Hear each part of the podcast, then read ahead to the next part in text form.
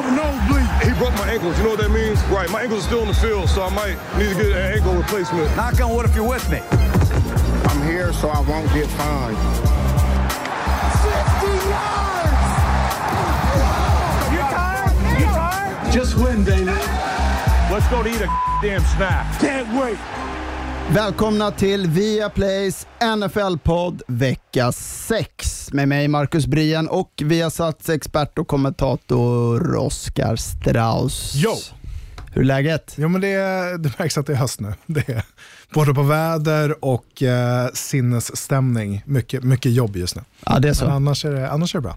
Mm, också lite på NFL, vissa matcher börjar bli så här, man börjar se lite så här vädermatcher, regnmatcher Mm. och lite sådär. Och, Ja, men det, det, det är nu, alltså, man ser ju fram emot när vintermatcher i Green Bay och det är eh, snöslask på östkusten. Och, äh, jag ser fram emot det. Samtidigt eh, hur eh, kontrasterna medan det är 25 grader i Florida eller i Kalifornien, det är Mm. ganska härligt. det är alltid kul när man ser på Red Zone. Jag minns, var det i Buffalo för några år sedan, när det var, var det Buffalo Philadelphia, kan det ha varit det?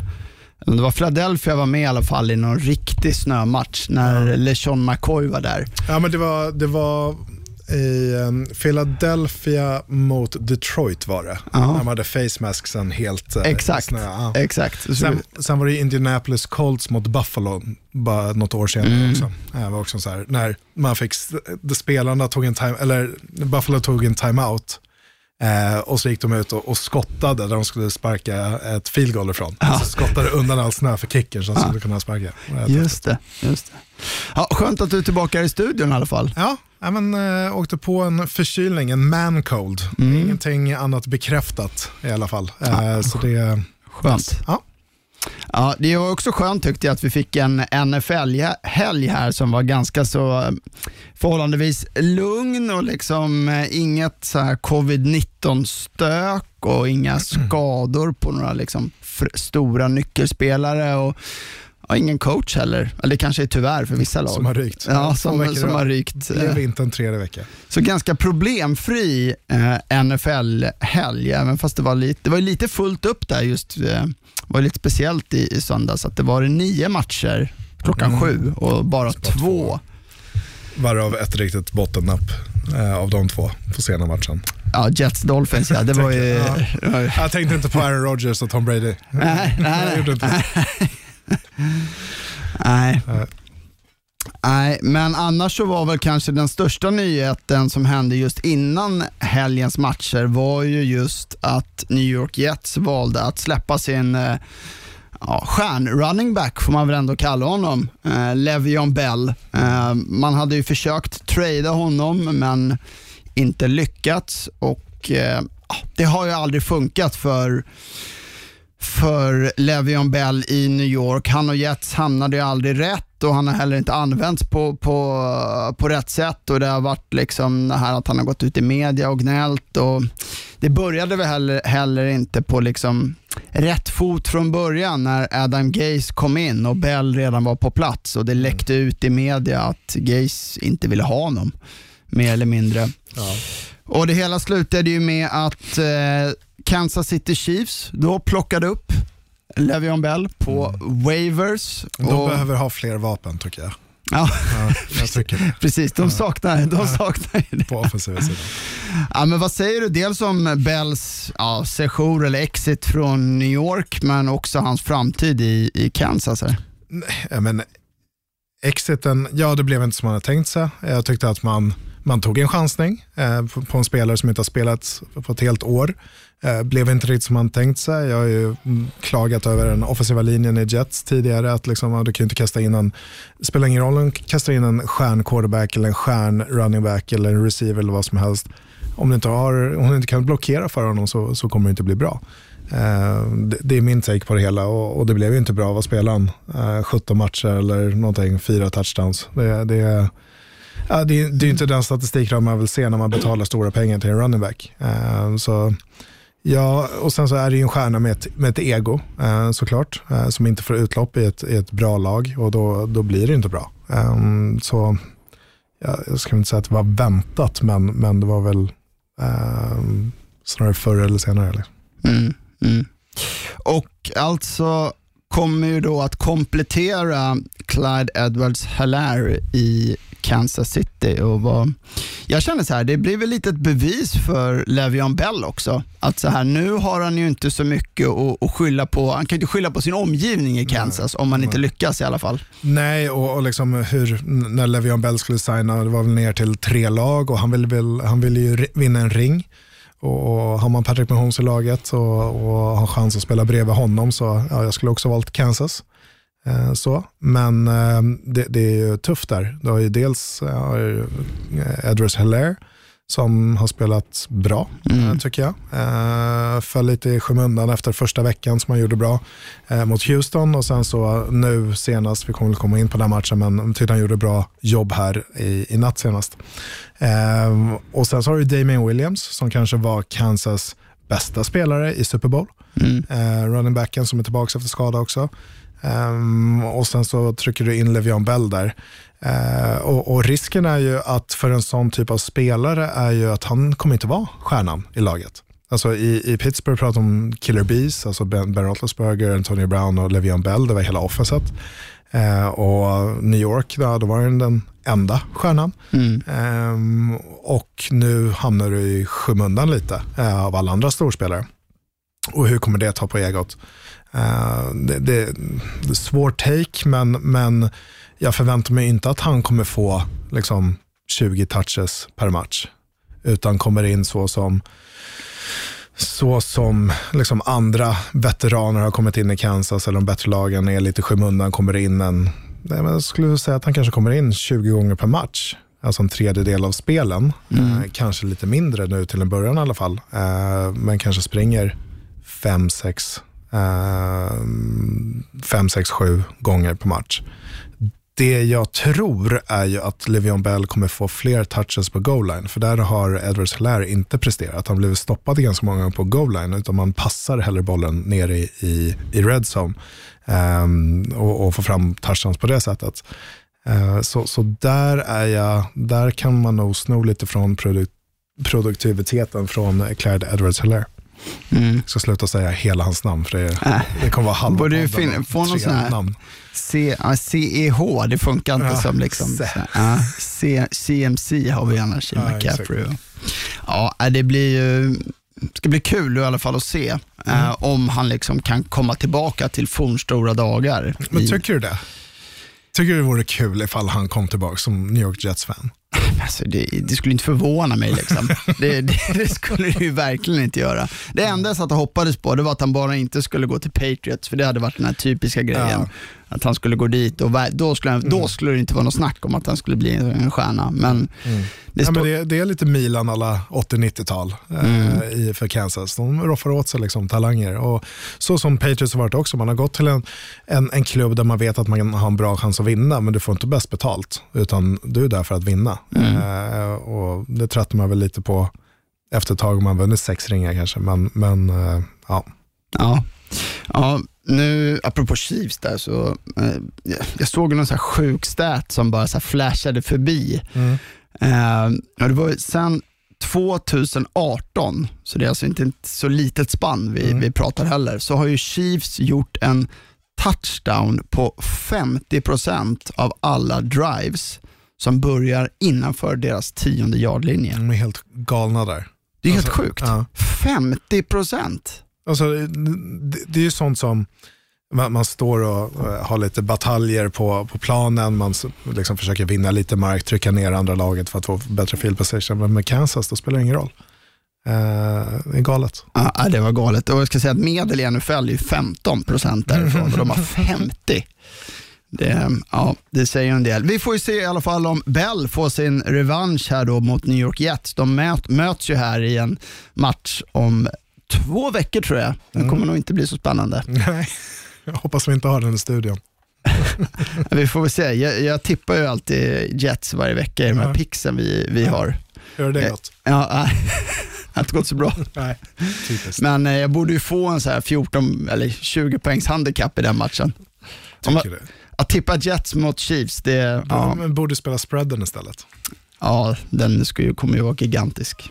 Vi får se. Ja.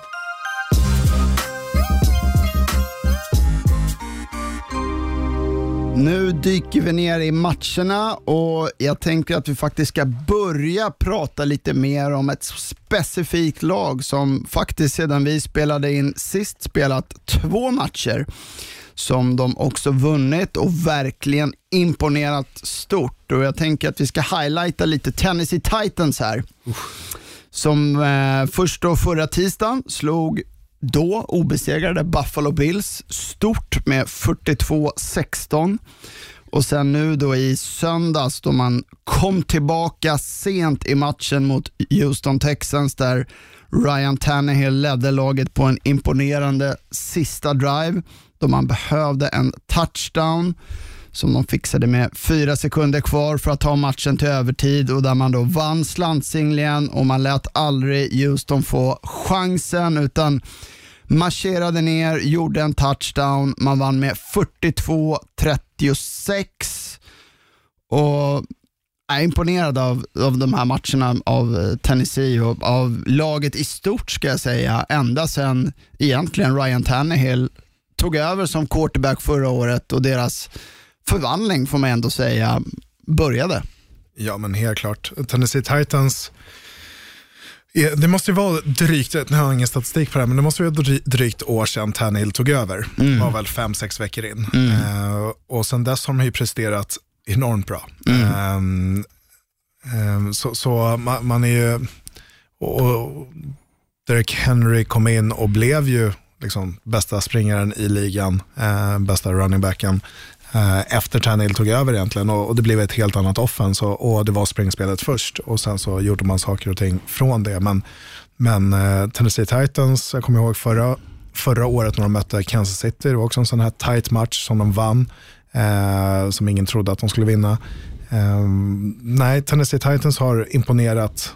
Liksom, de gick till en AFC-final förra året. Ja. Eh, det trodde ingen, speciellt hur både Kansas och Baltimore spelade. Men vann i slutspelet mot Patriots och eh, Baltimore på bortaplan. Mm. Vilket är sjukt. Eh, nej, jätteimponerad. Och jag menar, bara de här två matcherna, Ryan Tannehill fyra touchdowns, Derrick Henry två touchdowns i respektive match här då. Mm. Och Alltså sen han tog över förra året där så såg jag till och med någon statistik att han, han har nästan bättre stats än Patrick Mahomes, mm. Ryan Tannehill. Mm. Och Det är ju visst, man säger ju mycket att det är också, de leder med, med springspelet och det är Derrick Henry och så vidare, men passningsspelet är ju också otroligt imponerande. Och hur skulle du ranka liksom Ryan Tannehill som quarterback och kanske, ja men säg Tennessee Titans offensiv i stort i, i NFL? Oj.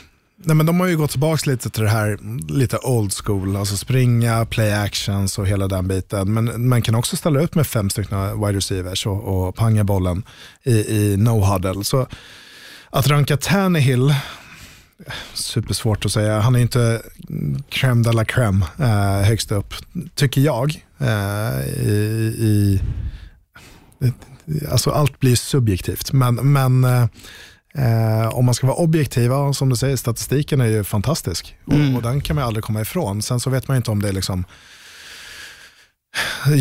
liksom trash-statistik, alltså någonting som garbage time, eh, som man pratar mycket så här, i slutet av matchen. Men nu, nu har de ju vunnit och, och hela tiden och, och, då vet man att de ligger mycket på springspelet, vilket kommer göra att man kommer ta chanser för att stänga ner springspelet och då kommer det öppna upp sig för passningsspelet. Så det, det, det är väldigt svårt att säga. Eh, men, men är han Patrick Mahomes? Nej, det är han väl inte. Är han Aaron Rodgers? Nej, det är han inte. Är han Russell Wilson? Nej, det är han väl inte. Men där bakom ligger han ju. Absolut. Han ska väl in på en topp 10 i alla fall? Ja, ja helt, he, he, helt klart. Det, det, tycker jag ju. Men, men ähm, slänger upp fyra touchdowns och 364 yards en sån här match, absolut. Mm. Sen vet vi inte så mycket om Houston är ett nytt lag efter liksom, man har bytt coach. De vann förra, förra, förra veckan och sen så eh, är de ju nära på att vinna i den här matchen också. Eh, får ju en, en, en eh, touchdown Tennessee sent för att kvittera Eh, i, i slutskunderna, fjärde kvarten, eh, för att sen vinna. Så jag eh, vet inte hur mycket man tar med sig från den här matchen, men samtidigt, liksom, ja, men titta på det är svårt i början av säsongen beroende på vilka lag man har mött. Och då har ju Broncos, Jaguars, Vikings, alla är ju bottenlag i NFL. Sen så har du Bills och den var ju en väldigt övertygande vinst. Mm. Alltså väldigt övertygande. Och den vann man ju lite på ett annat sätt, för där trodde man väl kanske att de skulle gå ut och springa mycket med bollen med, med Derrick Henry, som man gjorde nu mot Houston när han hade väl, mm. det var väl över 200 yards han hade mm. i den matchen totalt sett. Då. Eh, Medan i matchen mot Bills var det mer förlita sig på, på passningsspelet. Mm. Och ja. där, eller, 195 yards, tre touchdowns mm. visserligen. Eh, fick bollen väldigt bra positioner, man, man, eh, det var bra defense, de gjorde en pick sex i början och sen så kunde de leva på den. Så de hade ju, eh, Buffalo Bills hade ju överhängare av boll, ball possession, alltså mest tid av klockan. Men, men ja, jag, de, de var, i bra situationer på grund av att de kastade två, eller Josh Allen kastade två interceptions bland annat. Man pratar ju mycket om vapen och sådär för, för olika lag och självklart Derrick Henry, alltså vilken, vilken beast. Alltså, ni har väl alla sett den stiff armen som han eh, gav Josh Norman i matchen mot, mot Buffalo. Jag tror den har cirkulerat. Ja, jag såg någon som hade, de är rätt snabba det här, det är ju alltid kul. Eh, amerikanerna att ändra på Wikipedia. Mm. Hade de ändrat Josh Normans eh, Wikipedia-sida där det stod “His father's name is Derek Henry, Titans running back”. alltså alla memes och allt som poppar upp. Ja, ja visst, exakt. Magiskt. Men annars så är det väl, det är A.J. Brown som var tillbaka just i matchen mot, eh, mot Buffalo. Mm. Och eh, han är ju såklart en, en kugge i laget, men sen är det ganska tunt. Ja, men de har ju lite, påminner ju lite om Patriots och, och deras, deras uh, wide receivers. Alltså mycket av det här laget påminner ju lite om om eh, Patriots. Eh, alltså det, kommer det har ju Adam Humphreys som var en för några år sedan en spelare som bröt igenom i Tampa Bay tror jag, eh, som hade mm. en bra slutskede på den säsongen. Eh, och sen gick till, till Tennessee och sen så liksom vart en bra slot receiver där. Eh, sen så är det ju A.J. Brown, ehm, men sen så är det ganska namnfattigt. Alltså du har ju så här Ferkser går in och har 113 yards som touchdown i den här matchen. Eh, åtta mottagningar, ingen mm. aning vem det är. Mm. Jag, jag, har ingen aning. Eh, utan det är någonting jag får, liksom, när vi ska kommentera, då får man ju sätta sig och läsa på lite mer. Men, men eh, att göra det med det, jag, någon som jag gillar är ju Johnny Smith, tight-enden. Har inte någon stor match här visserligen, men är lite mer byggd som en receiver, väldigt snabb. Eh, men annars är det, liksom, det är inga stora stjärnor, det är Henry och, och Tannehill. De har ju också sitt gamla första rundepick i wide receiver Corey Davis som har varit skadad men som mm. aldrig har blommat ut efter de förväntningarna när man blir tagen i, i första rundan. Um, men de känns ju också som ett lag som man inte vill möta i ett slutspel i januari. De är ju väldigt tunga och väldigt välcoachade mm, också. Mm. Mm. Och känslan är ju att de kommer springa hem nu AFC South. Det, absolut. Absolut. Uh, supertydligt att de är, de är favoriter där. Um. Men vad ser du annars för svagheter i lagen? Titta på, på andra sidan bollen då. Det känns ju som att um, avsaknaden av en ordentlig pass rush där... Mm. Jadavion Clowney har du ju. Ja. Uh, jag tycker de får rätt bra press på motståndarlagets quarterbacks. Uh, hittills i år har de visserligen bara sju styckna uh, sacks vilket är kanske lite, lite, lite bättre på hurries och så vidare. Eh, många quarterback som får springa för livet, som kastar bort bollen, sen har man inte fått de här saxen. Eh, men, men visst, ja, eh, det är väl där man saknar lite press. Sen, ja, de defensiva backarna, eh, eh, svårt att säga, de har ju ändå sex interceptions. Eh, de har ju inga så här riktigt stora spelare eh, namnmässigt i, i det här laget. Utan, utan det är en enhet som jobbar bra under sin eh, headcoach Mike Vrabel, eh, som är en för detta linebacker som, som gillar att försöka sätta press och, och jobbar tajta zoner och så vidare. Men, men eh, nej, det, det, är väl det. Det är ju när det väl när kranen börjar läcka, eh, då blir jag lite orolig tror jag i en, i en situation där Tennessee har svårt, eh, hur ska jag säga det här, svårare att, att eh, få till ett stopp. Om man möter Kansas till exempel, när det väl liksom, man släpper upp Tyreek Hill några stora spel eller liknande, så, så eh, känns det, känns det, det här är min, min känsla, men, men känns det svårt att de ska kunna stoppa det. Ehm, och de, att manövrera över för att göra någonting annat. Utan det, det är en enhet liksom. Men sen så kommer man ju vilja ta de svaga spelarna och utnyttja dem där de är lite svagare. Men de är ganska jämna eh, tvärs över och det är kanske det som talar till, den här, till fördelen för Tennessee eh, mot många andra lag. En sak, en sak man inte ska, eh, ska glömma heller som har påverkat Tennessee är just det här störningsmomentet kring eh, covid-19 som har rört eh, Tennessee Titans där de har fått matcher flyttade och spelare sjuka och inte kunnat träna och de har fått utrymma hela liksom, träningsanläggningen. Och känslan är ju också att de har använt det lite som, som bränsle kanske internt det här att bygga en liten så här vi mot dem-känsla. Så där, det var ju flera spelare var ute och uttryckte sig lite så här att de tyckte att lite halvt motarbetade av NFL och, och, och regler och, och så vidare. Exakt, nu har det slagit dem väldigt hårt. Eh, de är ju de som har fått flest fall eh, internt. Så det, det, det gäller ju att vända på det på något sätt och det är såklart de vill vända på det till att ge dem bränsle och det är liksom en mindset du måste ha som spelare och tränare och, och lag eh, för att kunna vända på det. Eh, sen har man ju haft sin bye i och med att matchen mot Steelers blev eh, inställd och de ska möta dem den här veckan istället. Så de hade ju två veckor på sig att förbereda sig. Visserligen offline, eh, eller online, mm. man säger det. Jag hoppas online. Ja, hoppas online. eh, och, ehm, och då eh, kom in mot Buffalo och körde över dem egentligen. Och ser man till matchen här i helgen mot Houston så det var lite så här, man såg ju när det var den här slantsinglingen i, till overtime på Deshaun Watson som blev förtvivlad när de inte, när de inte vann den. För jag tror han hade känslan att, ja, men, ge mig bollen, vi kommer gå ner och göra en touchdown. Ja. Och jag tror han kände att, ja, men, shit, det momentumet där som, som Titans hade in i förlängningen, de får bollen, så kommer de göra en touchdown. Exakt, de vandrade ju ner och, och satt, kvitterade upp i slutskedet och sen så, liksom, det, det är som att Deshaun Watson sa, vi kan inte stoppa det här anfallet. Liksom. Nej. Eh, alla visste om det och så blev det ju också. Där är något som Ja, det, stör, det stör jag mig på faktiskt. Det är en regel som jag stör mig på. Det här med att ja, men, NFL, super liksom, kommersiell liga, största sporten i USA, 16 matcher, varje match betyder så jäkla mycket. En tight match går till övertid och sen så blir liksom, får ett chans, är det en slantsingling som avgör nästan sådär. Hur är tjusningen med det? Nej, Nej, jag Nej, tycker jag, jag att, håller med. att, Jag, liksom, att man ska ge bägge lagen chansen. Jag minns det var eh, slutspelet för några år sedan. Det var väl um, Chiefs Patriots i AFC-finalen, vill jag minnas, som också gick till overtime, där Patriots vann slantsinglingen. Och samma sak, och gjorde touchdown. Och man hade samma känsla, det laget som vinner slantsinglingen, de, de kommer vinna. Ja. Och det ska inte avgöras på det. Nej, de gjorde ju om det förut. Det räckte till och med med ett field goal bara. Eh, och, och det gör det ju inte längre. Nej, men jag skulle ju vilja se att det är som i college-reglerna. Eh, och för er som inte vet så, så sta, får, då är det varje lag får bollen på motståndarlagets 25 yard-linje och så har man chans att göra poäng. Och, det gör man två gånger om. Om båda gör touchdowns och extra poängen, alltså en poängare sparkar in den.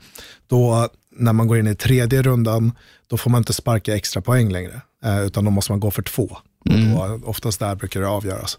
Ehm, och det, det skulle man vilja se. Men sen så handlar det om player safety. Jag, tänker, alltså jag har ju sett college-matcher som går in i sex eller sju stycken overtimes. Eh, som liksom håller på, för det kan ju vara så att ingen gör poäng heller. Liksom. Ehm, men eh, det skulle man ju vilja se helst. Eh, så båda lagen har samma förutsättningar. Ja, eller att man i alla fall bägge får en possession på sig om, om de, det nu blir en touchdown på, på första driven eller något. Ja, eh, det blir ett riktigt test i vilket fall nu för Tennessee Titans på söndag då man möter också obesegrade Pittsburgh Steelers i en spännande match.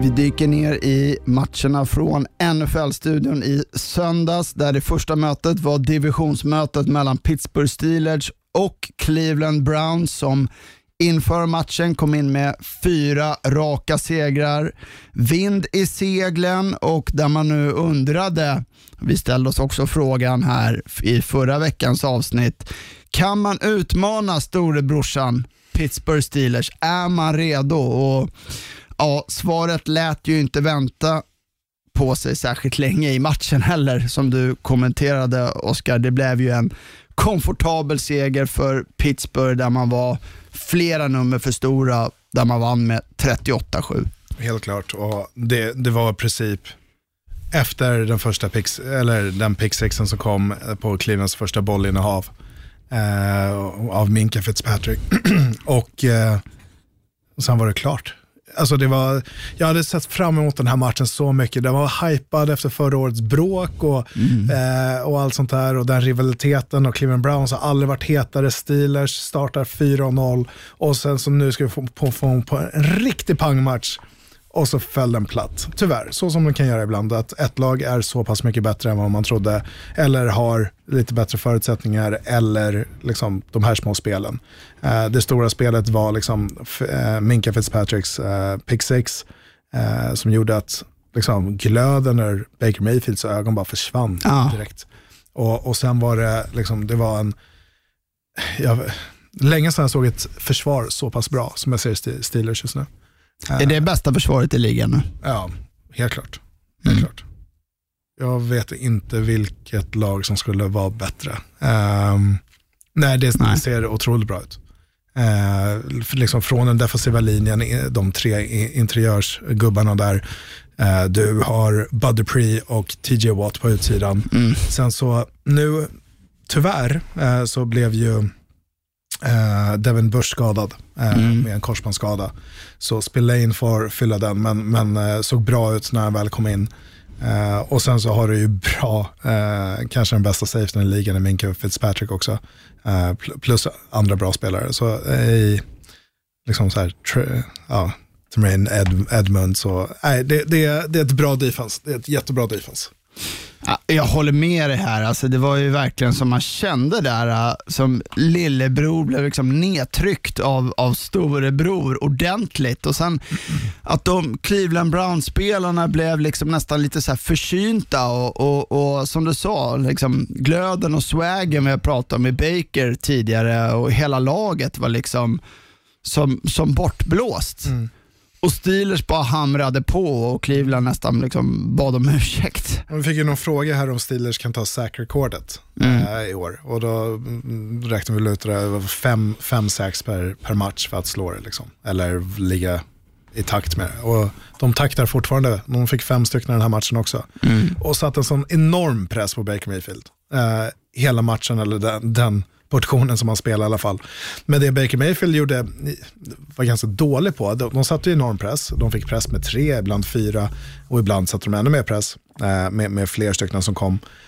Det fanns inga hot routes att kasta bollen snabbt iväg till. Liksom, han höll i bollen alldeles för länge och det får man inte göra. Eh, speciellt när de eh, kommer med fem eller fler. Eh. Men är det, är det, ligger det på Baker Mayfield eller ligger det liksom på hur man satt upp spelen? Och, Nej, och Baker. Eh, och sen också liksom protection. Där måste Baker vara med och kalla in. Eh, såg en hel del sånt igår när Buffalo spelade mot Kansas. Josh Allen, mycket bättre på det där att kalla in spelare och blockera för honom. Det var mm. många gånger John Brown fick komma in och blockera bredvid den offensiva linjen. För de står med fyra stycken wide receivers eh, och sen så, ah, du måste komma in och hjälpa till att blockera för vi ser att de kommer komma på blitz. Eh, för att kasta långbollen till Diggs i, i det fallet. När han fick en PI eh, med sig.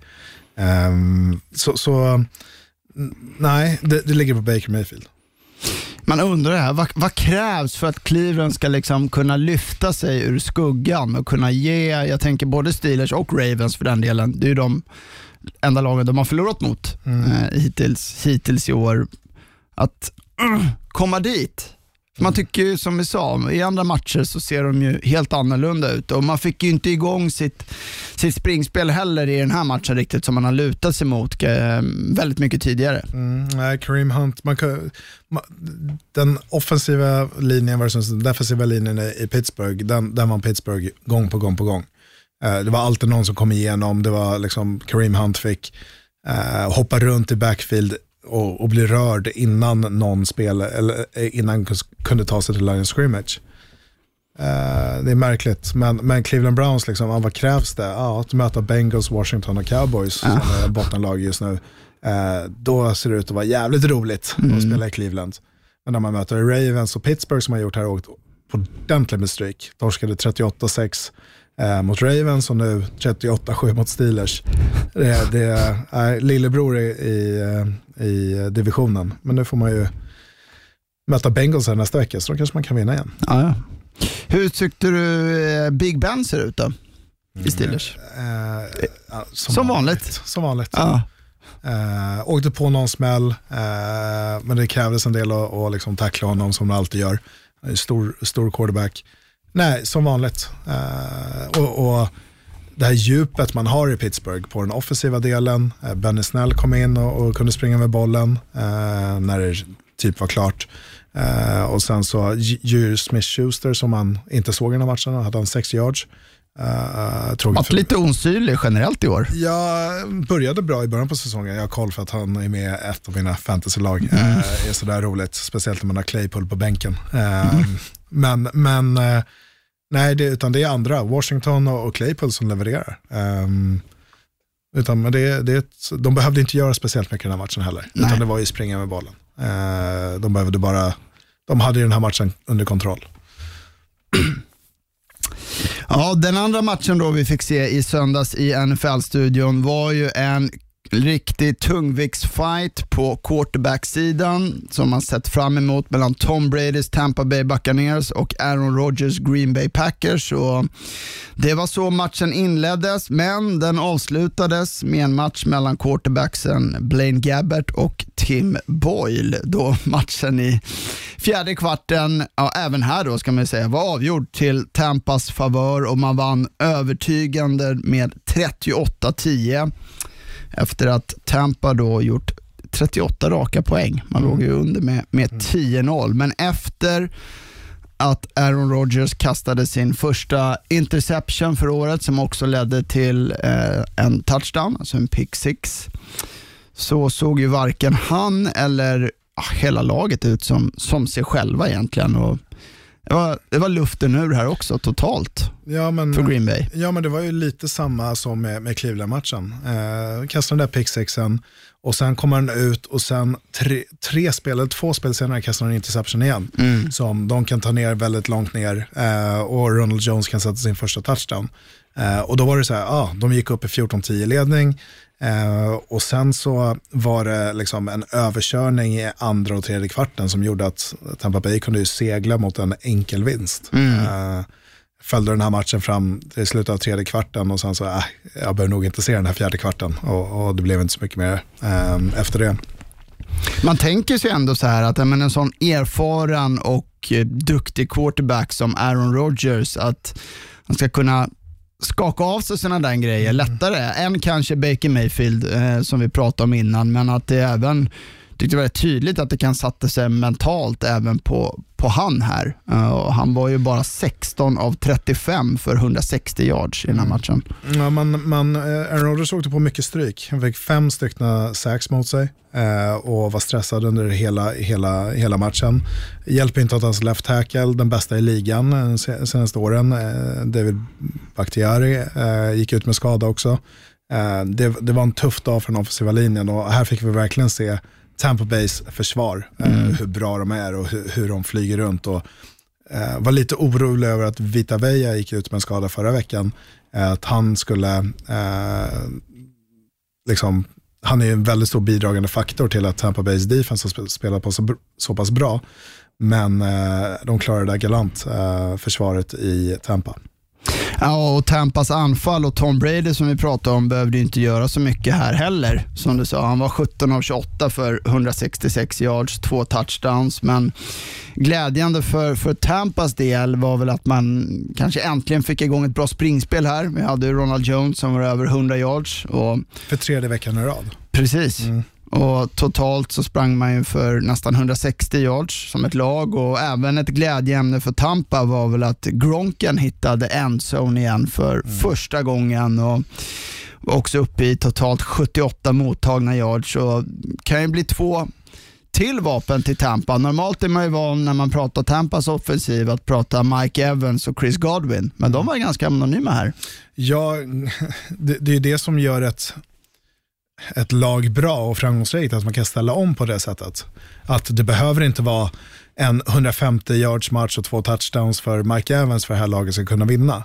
Eh, det behöver inte hänga på honom, utan det är, ja men hej, Ronald Jones, det här är din vecka, kör.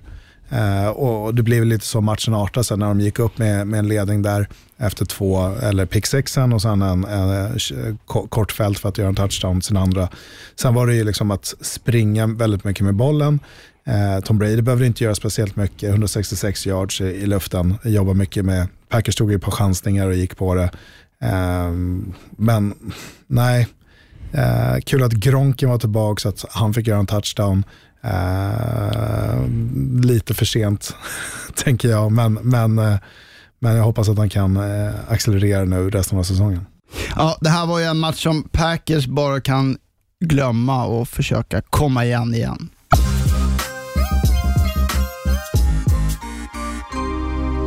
Några snabba korta om övriga matcher. Trots noll gjorda touchdowns och två interceptions från Denver Broncos quarterback Drew Lock som var tillbaka efter skada så lyckades man vinna mot New England Patriots som också hade sin starter i Cam Newton tillbaka i laget. Det gjorde man efter sex field goals från sin kicker Brandon McManus som gav laget 18 poäng mot Patriots som endast lyckas få till 12. Patriots står nu för första gången sedan säsongen 2002 efter minst fem spelade matcher på en förlorande resultatrad då man är 2-3. Blir det slutspel i New England i år? Frågetecken. Ett minst sagt skadeskjutet Philadelphia Eagles kämpade tappert och var så när att få till en comeback i fjärde kvarten mot Baltimore Ravens som slog av på takten. Och man var nära att ta matchen till förlängning, men på tvåpoängsförsöket som krävdes för att ta matchen dit så misslyckades man och man förlorade istället med 30-28. New York Giants och nya headcoachen Joe Judge tog säsongens respektive karriärens första seger som headcoach De har vann divisionsmötet mot Washington Football Team.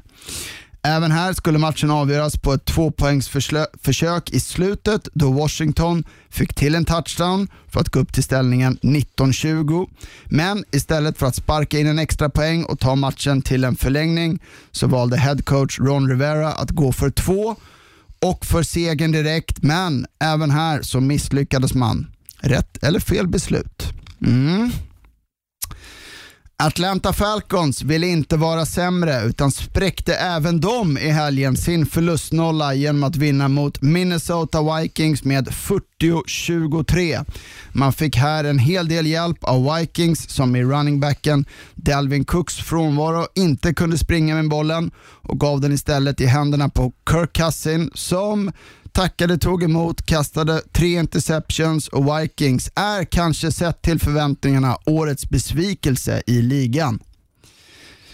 Detroit Lions hade inga problem med att komfortabelt besegra ett Jacksonville Jaguars som senaste veckorna bara sett sämre och sämre ut. Man vann matchen med 34-16 och i Lions utmärkte sig rookie running backen DeAndre Swift sig med 116 sprungna yards och två touchdowns på endast 14 försök. Sunday Night Football och San Francisco 49ers tog efter två raka förluster en livsviktig seger och en stark sådan mot LA Rams. De har vann med 24-16. Jimmy Garoppolo visade efter förra helgens bänkning revansch och kastade tre touchdowns och för 268 yards. En dominerande faktor igen i 49ers var George Kittle som stod för 109 av de yardsen och i Rams så tappade man nu mark i den stentuffa NFC West. Mm. Uh. Det är bra jobbat. Ja, vad säger du? vad jag säger? Ja, ska vi börja uppifrån? Patriots lite. Blir det slutspel i New England? Man är Losing record. Man ligger efter Dolphins och Bills i divisionen. Är inte det lite härligt? Ja, jag hade gärna sett Jets bara varit över också. Det hade varit ännu härligare, men man kan inte Nej, få allt. Galet, eh, galet och, och vilken otroligt tråkig match. så, Ja. så otroligt tråkig. Nej, stackars er som tittade på den. Eh, men eh, det var en, för att svara på din fråga, jag tänker inte prata så mycket om den här matchen, Mm. eh, förutom vilket, vad fin han är, McManus, som kan sätta så många field goals. N- jag vet inte, alltså det känns ju svårt att säga att, att inte se Patriots i ett slutspel. Det, Mm. det känns jättekonstigt. Eh, men det vore ju kul ifall någon annan tog den platsen från AFC. Mm. Uh, vore ju faktiskt. Bara få pausa där, vi har också fått en fråga angående Patriots från Viktor Jansson. Så du får prata lite mer om Ja, dem. härligt. Härligt Victor. Ja, ja. Viktor undrar vad vi anser om New Englands wide receiver och tight ends. En av ligans sämsta och mest mediokra tight end corer. Cam har inte mycket att jobba med säger han. Ja, är det Isso han eh, syftar på, Ryan Isso. Eh, nej, det, det, det är inte jättemycket och så här har det ju varit i Patriots, alltså år efter år efter år, men ändå lyckats vinna. Eh, visst, då har man haft Gronken och, och eh, Julian Edelman och kanske någon annan, men, men det är Julian Edelman som ska vara den stora spelaren. Eh, men när din running back James White leder den interna ligan, i, eller interna eh, statistikraden eh, i mottagna yards och de är 65, ja, då kommer det vara nog svårt att, att vinna en match, eh, skulle jag tippa på, ifall det inte ser jättebra ut på, på springfronten. Men där är det Cam Newton som leder eh, med 75 yards och en touchdown. Cam Newton får gärna springa 75 yards och en touchdown, men kommer att hålla i 16 veckor eller 16 matcher, tveksamt. Mm. Du, vad säger du om eh, det här med att, eh, det är alltid de här besluten, men att det händer ju alltid någon gång per år i alla fall. Eh, brukar ju, fick bara en känsla att Ron Rivera brukar vara inblandad i de besluten. Det här med att gå för, för två när man kan sparka, ja, som i Washingtons fall i den här matchen då, man kan ju sparka in extra poängen och ta matchen eh, mot Giants till en förlängning, men man väljer att försöka vinna där och då. Ja, det- jag gillar det. Jag gillar det kallet, speciellt ett förlorande lag. Eh, så, så, alltså ett losing record eh, som var 1 och 4 inför den här matchen. Om man kan ta den, komma tillbaka lite snöpligt, så en fumble-retur som, som gjorde att eh, Giants eh, gick upp i ledningen 2013 och sen så driver man ner bollen eh, med, med bara 36 sekunder kvar på klockan eh, och sätter touchdownen och sen eh, går för två. Nej, men jag gillar det kallet. Speciellt i en sån här match och vi ser ju liksom att en slantsingling och den går till andra laget.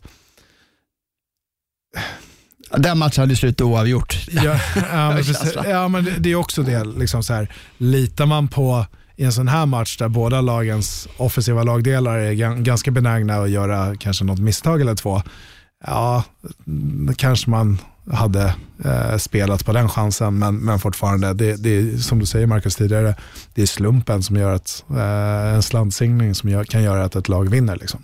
Mm. Eh, det krävs ju lite därefter självklart, men nej, jag, jag vet inte. Det, det, min känsla är att ja, det var rätt. Mm. Falcons också då på spräckte sin nolla som, som Giants gjorde och man gjorde ju rätt övertygande här mot, mot Vikings och alltså som jag sa här, alltså Vikings, årets besvikelse. Ja, men de fick ju otroligt bra hjälp av Kirk Cousins när Kirk Cousins hade fler bollar mottagna av, av uh, Falcons-spelare än, än, uh, än Vikings-spelare. Gjorde det inte lätt. Eh, Så att, nej, och springspelare, jag, jag var jättehög på Mattison. Alltså han är en duktig running back och de har ett bra springspel. Men, men att, han, att Falcons skulle stänga ner honom till 26 yards, nej. Man hamnar ju ti- bakom ganska tidigt också. Eh, som gjorde att det blev mycket passningsspel och fick se Justin Jefferson hade ju 160, vad står det, 166 yards och två touchdown. Eh, Vilket är en bra statistikrad för en rookie. Så det blev ju mycket passningsspel eh, såklart när Falcons leder med 23-0. Men en seger bara för Vikings nu och oh, ja, Hur går det med eh, Super Bowl-picket va? ja. Vi slutar prata om det. ja, ja, får, får broads på det nu i alla fall. Ja, 49ers på banan också. Ja, eh, lite överraskande. Jag hade LA som klar vinnare, eh, trodde jag. Men, men uh, Garoppolo presterade, uh, tur det efter Miami-förlusten. Mm. Men ett lag kan, alltså Rams är väl ett mitten till topplag någonstans där. Det är svårt att liksom, uh, vilken kvartil man ska sätta dem i, men kanske en tredje. Men, men uh, Garoppolo presterade bra och, och, George Kittle, när han är på planen, det är ett helt annat lag. Att en tight kan göra så mycket. Han är så rolig att se på. Ja, magisk. Magisk. Eh, tråkigt med Raheem Mostert som skadade sig och kommer förmodligen sättas på IR nu också. Dock.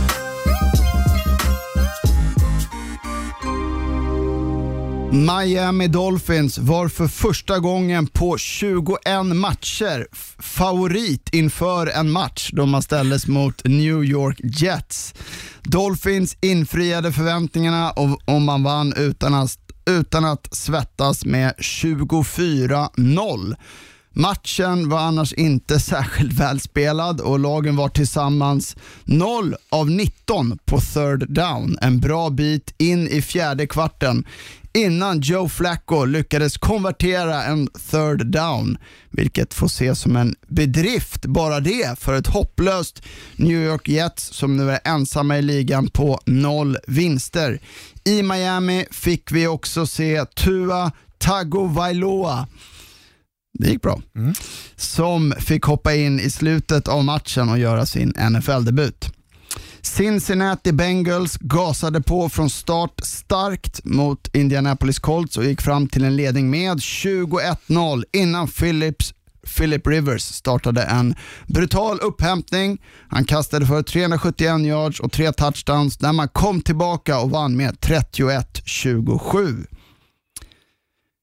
Igen så var det inte särskilt snyggt spektakulärt, men i slutet av matchen så stod igen Chicago Bears som vinnare efter att ha slagit Carolina Panthers med 23-16 och där Bears försvar igen gjorde en stark insats.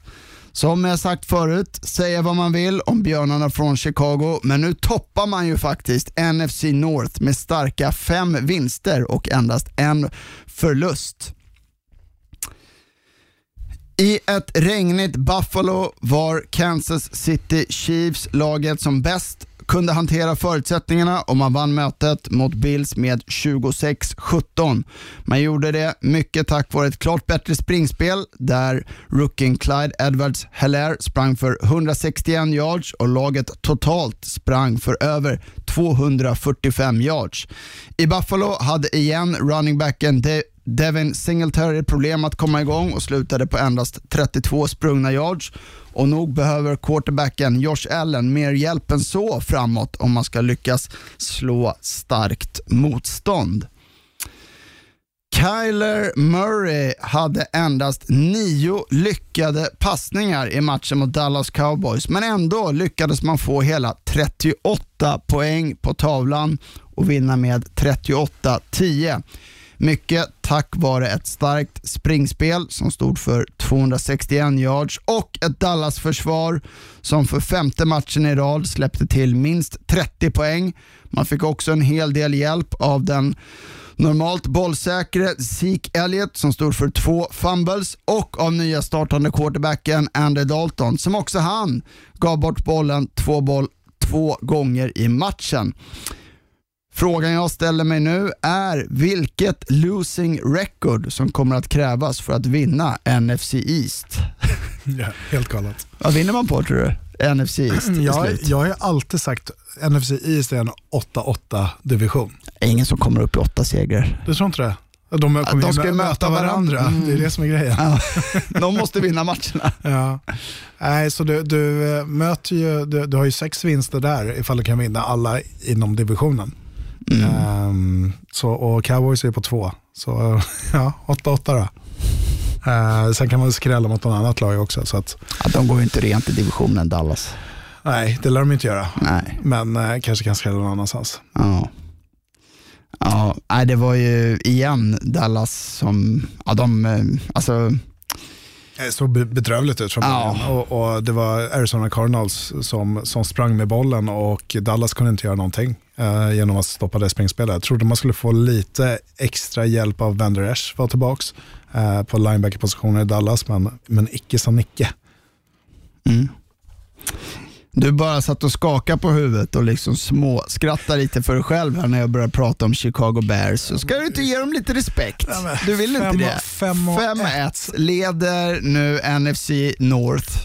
Ja, ja. mm, Ser inte så bedrövad ut. Nej, men det är så tråkigt. Det här laget är så tråkigt. Ehm, nej, alltså du har vunnit mot Lions, Giants, Falcons, visserligen Buccaneers, visserligen. Eh, och nu Panthers. Eh, är det ett ärligt 5-1 rekord som andra lag har? Nej, det är det inte. Nu får man möta Rams, det blir lite test också. Mm. Eh, sen har du Saints, Titans. Så det är tre tuffa veckor här nu. Vi, vi pratar igen om eh, Chicago Bears vecka 9, tycker jag. Vecka- Ja, ska vi liksom, vad säger man, bookmark det? Ja, men vecka 10. Eh, ve- eh, Efter vecka 9, då kan vi prata eh, Chicago igen. Mm, mm.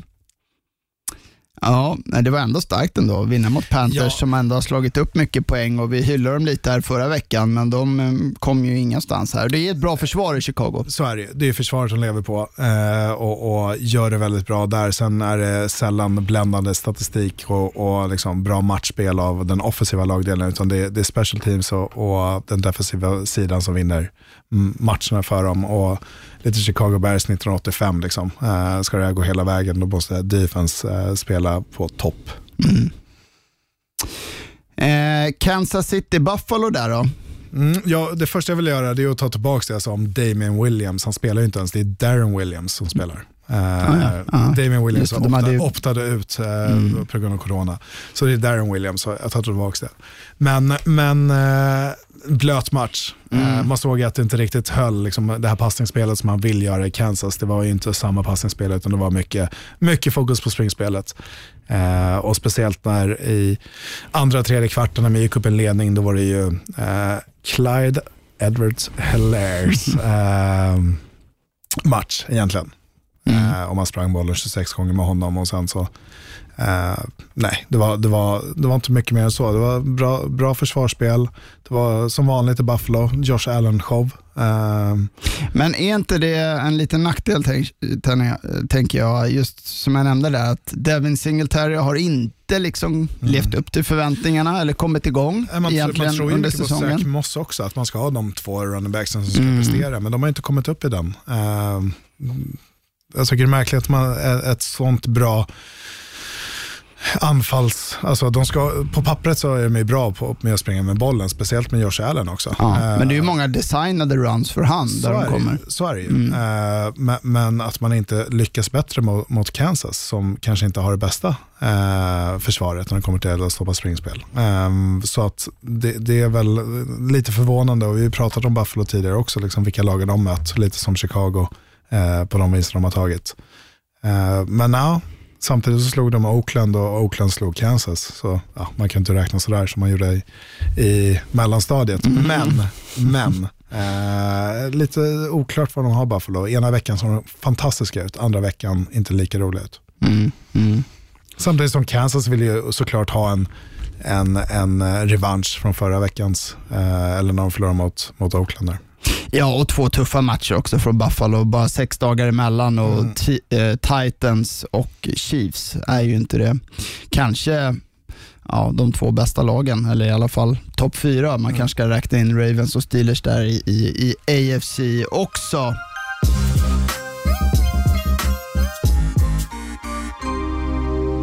Veckans match i NFL-studion och på Viaplay på söndag är mötet mellan Houston Texans och Green Bay Packers. Och bägge lagen som kommer från förluster här nu, där Houston var ju nära mot, mot Titans och Green Bay var ju aldrig riktigt med i matchen.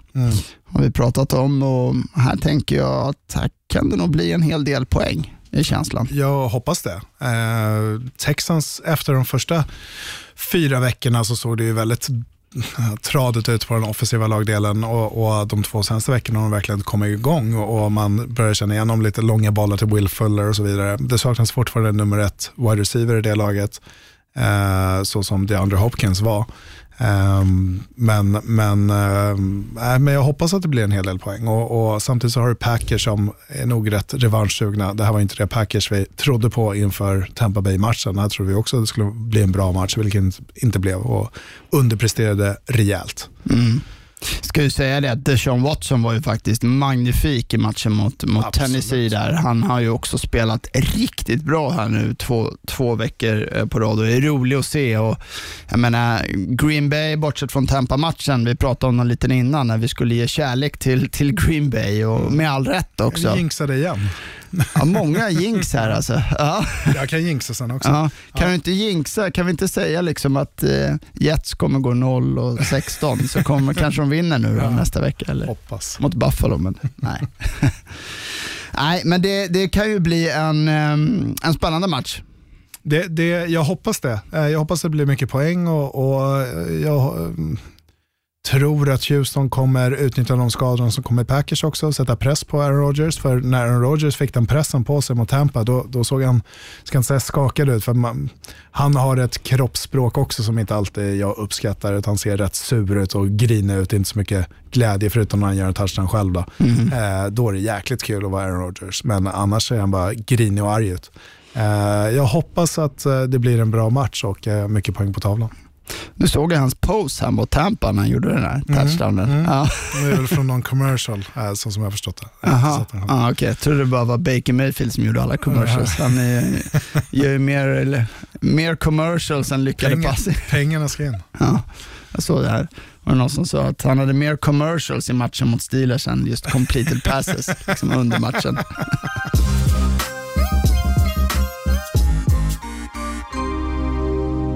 Då så, det var allt för den här veckan. Stort tack för att ni har lyssnat. Ni vet att det går bra att komma med frågor, feedback till oss via vårt Twitter, at Viaplays NFL-podd.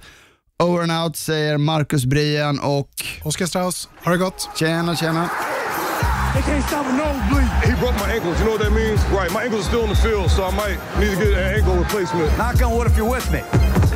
I'm here so I won't get fined.